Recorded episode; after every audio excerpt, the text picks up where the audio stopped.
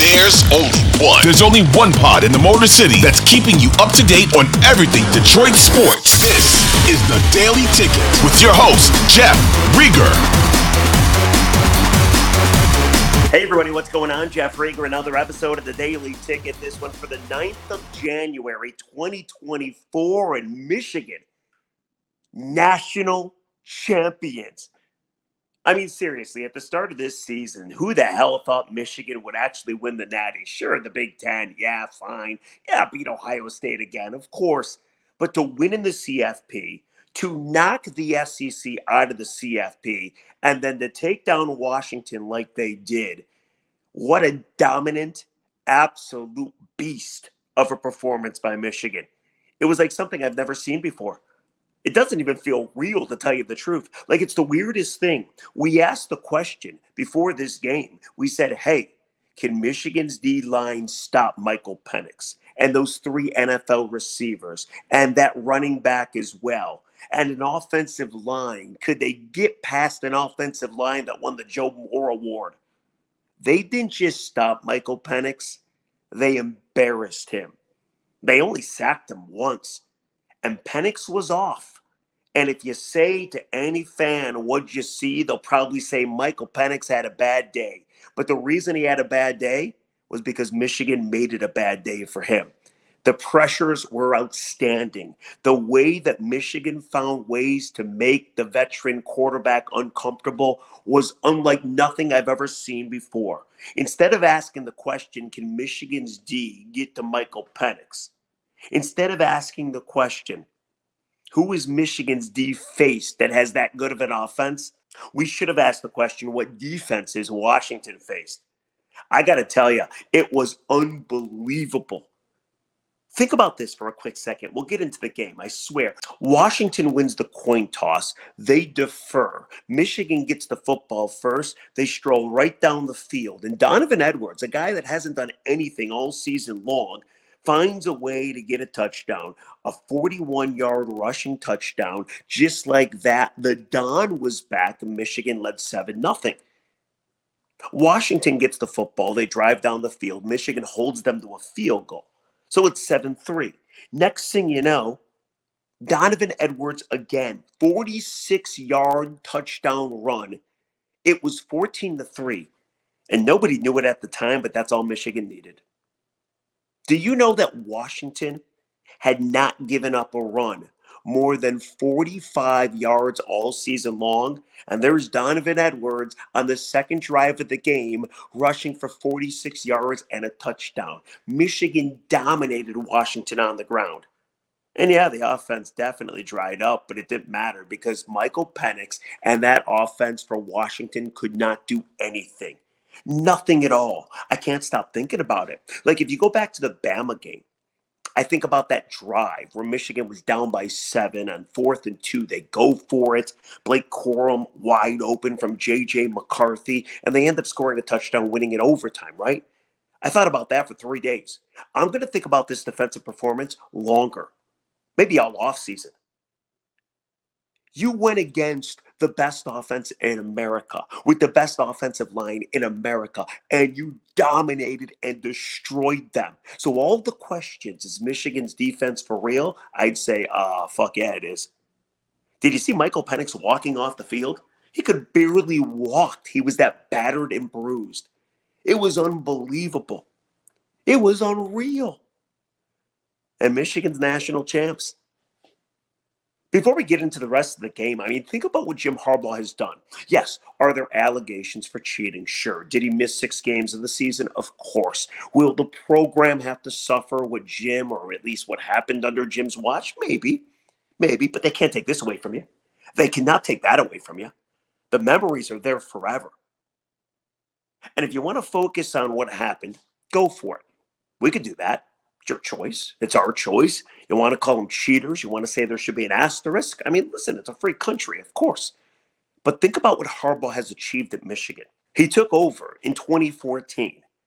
Everybody thought he would dominate in the Big Ten, and he did. He just couldn't beat the Buckeyes, and he couldn't beat Michigan State enough. And then COVID happened. He was two and four. He was almost fired. He got his salary cut in half. And next thing you know, three wins against the Buckeyes, three Big Ten titles, three appearances in the CFP, not to mention knocking the SEC out of the CFP and a national title. If he leaves, and he's probably going to leave, like, holy shit, he accomplished everything he set out to do. Look at the board right there. Kalen DeBoer from Eastern Michigan. 21 game winning streak snapped by the Wolverines. That was an unreal performance defensively. It just really was. And as good as they were defensively, Michigan's offense wasn't all that good. How many times they punt in the second half? They found a way to get to 20, and it stayed there for a long time. If I got this right, I actually want to run this down for you.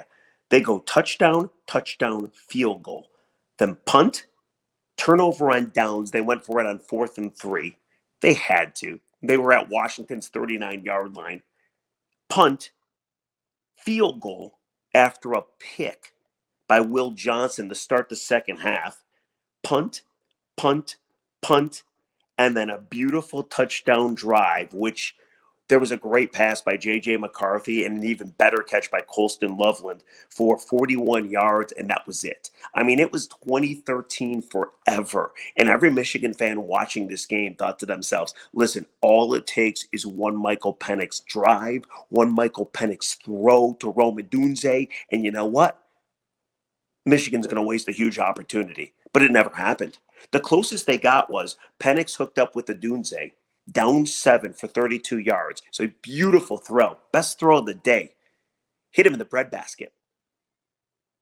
It was holding on Washington. Like Washington could not get out of their own way. So many false starts, big time holding, and Michael Penix just was off. And he was off because Michigan's defense made him off, just made him so uncomfortable, dropped him so many times. And again, the sack numbers aren't going to show it. But that defense, I can't get over it. I just can't get over how dominant they were. And then Michigan's offense came alive. And then Michael Penix throws a pick to Mikey Sainristil. And Sainristil returns it 81 yards. It was almost a pick six. And that was the ball game. It was over. Jim Harbaugh eluded the first Gatorade bath. They got him with the second Gatorade bath. What an unbelievable performance. 15 and 0. 15 and 0. And nothing bring that team down. You want to talk about the distractions? Did they bring upon themselves? Maybe. Sure. Whatever. Cool. But it didn't bring them down. I kind of feel any other team it might have. But somehow, some way, it brought them closer. It brought them closer. Michael Penix was 27 of 51. 51 attempts. Sure, they're playing from behind, but 51 attempts. Five yards per toss, one touchdowns, two picks. Dillon Johnson, all the kudos in the world to that guy. He's been injured all season long, got injured again early in the game, hurt his ankle, stayed in the game, 11 carries for 33 yards.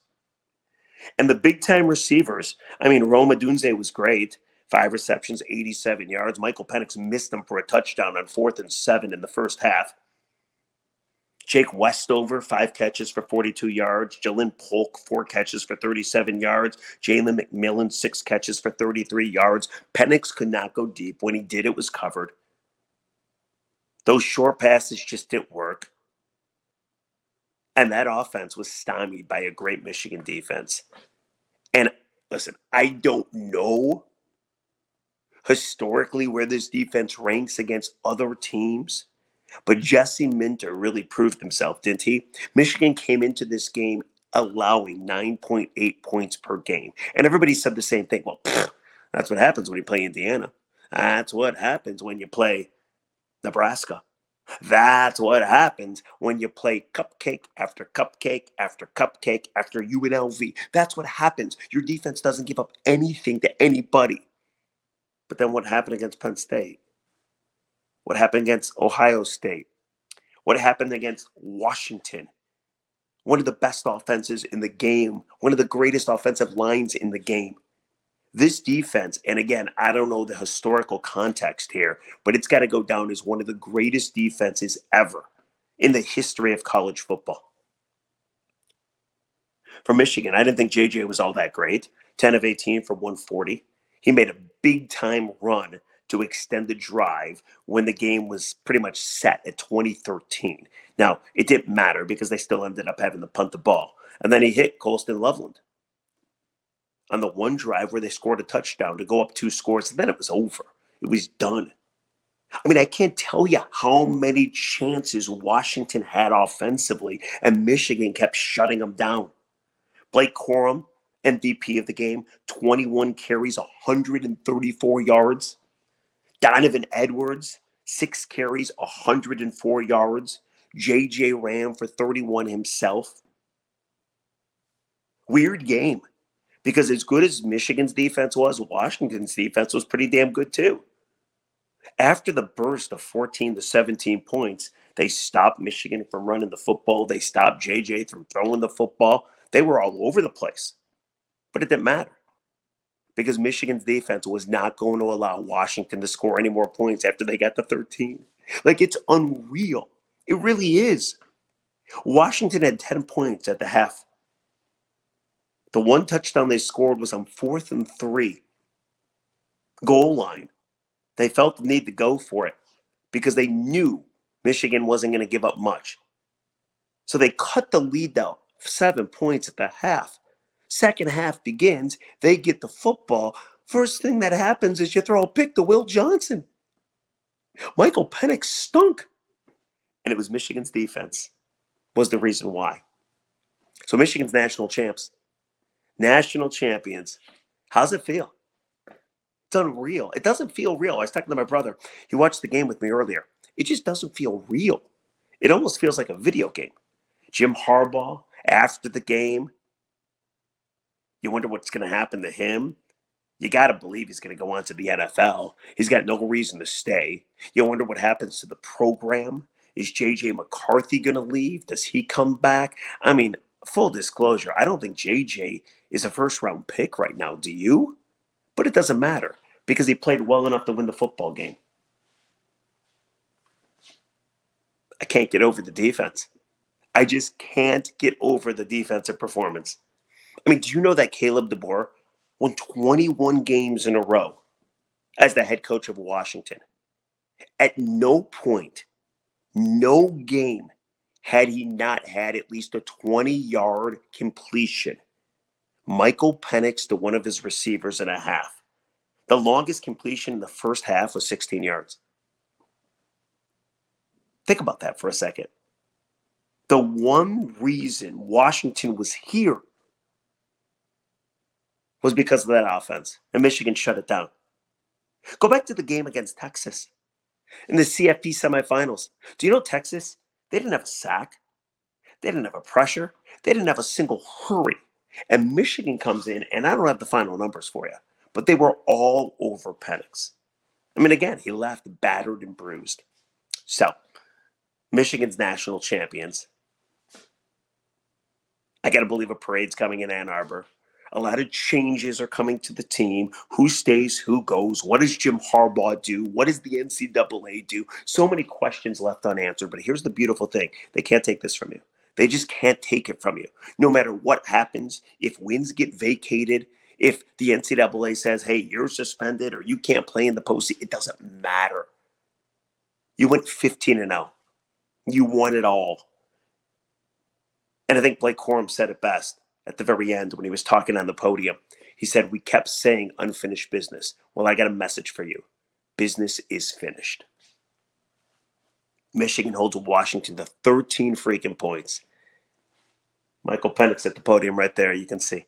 Anyway, that's going to do it for the daily ticket. It's late, people. It's late, but my God, what a win for the Wolverines. What a season for the Wolverines.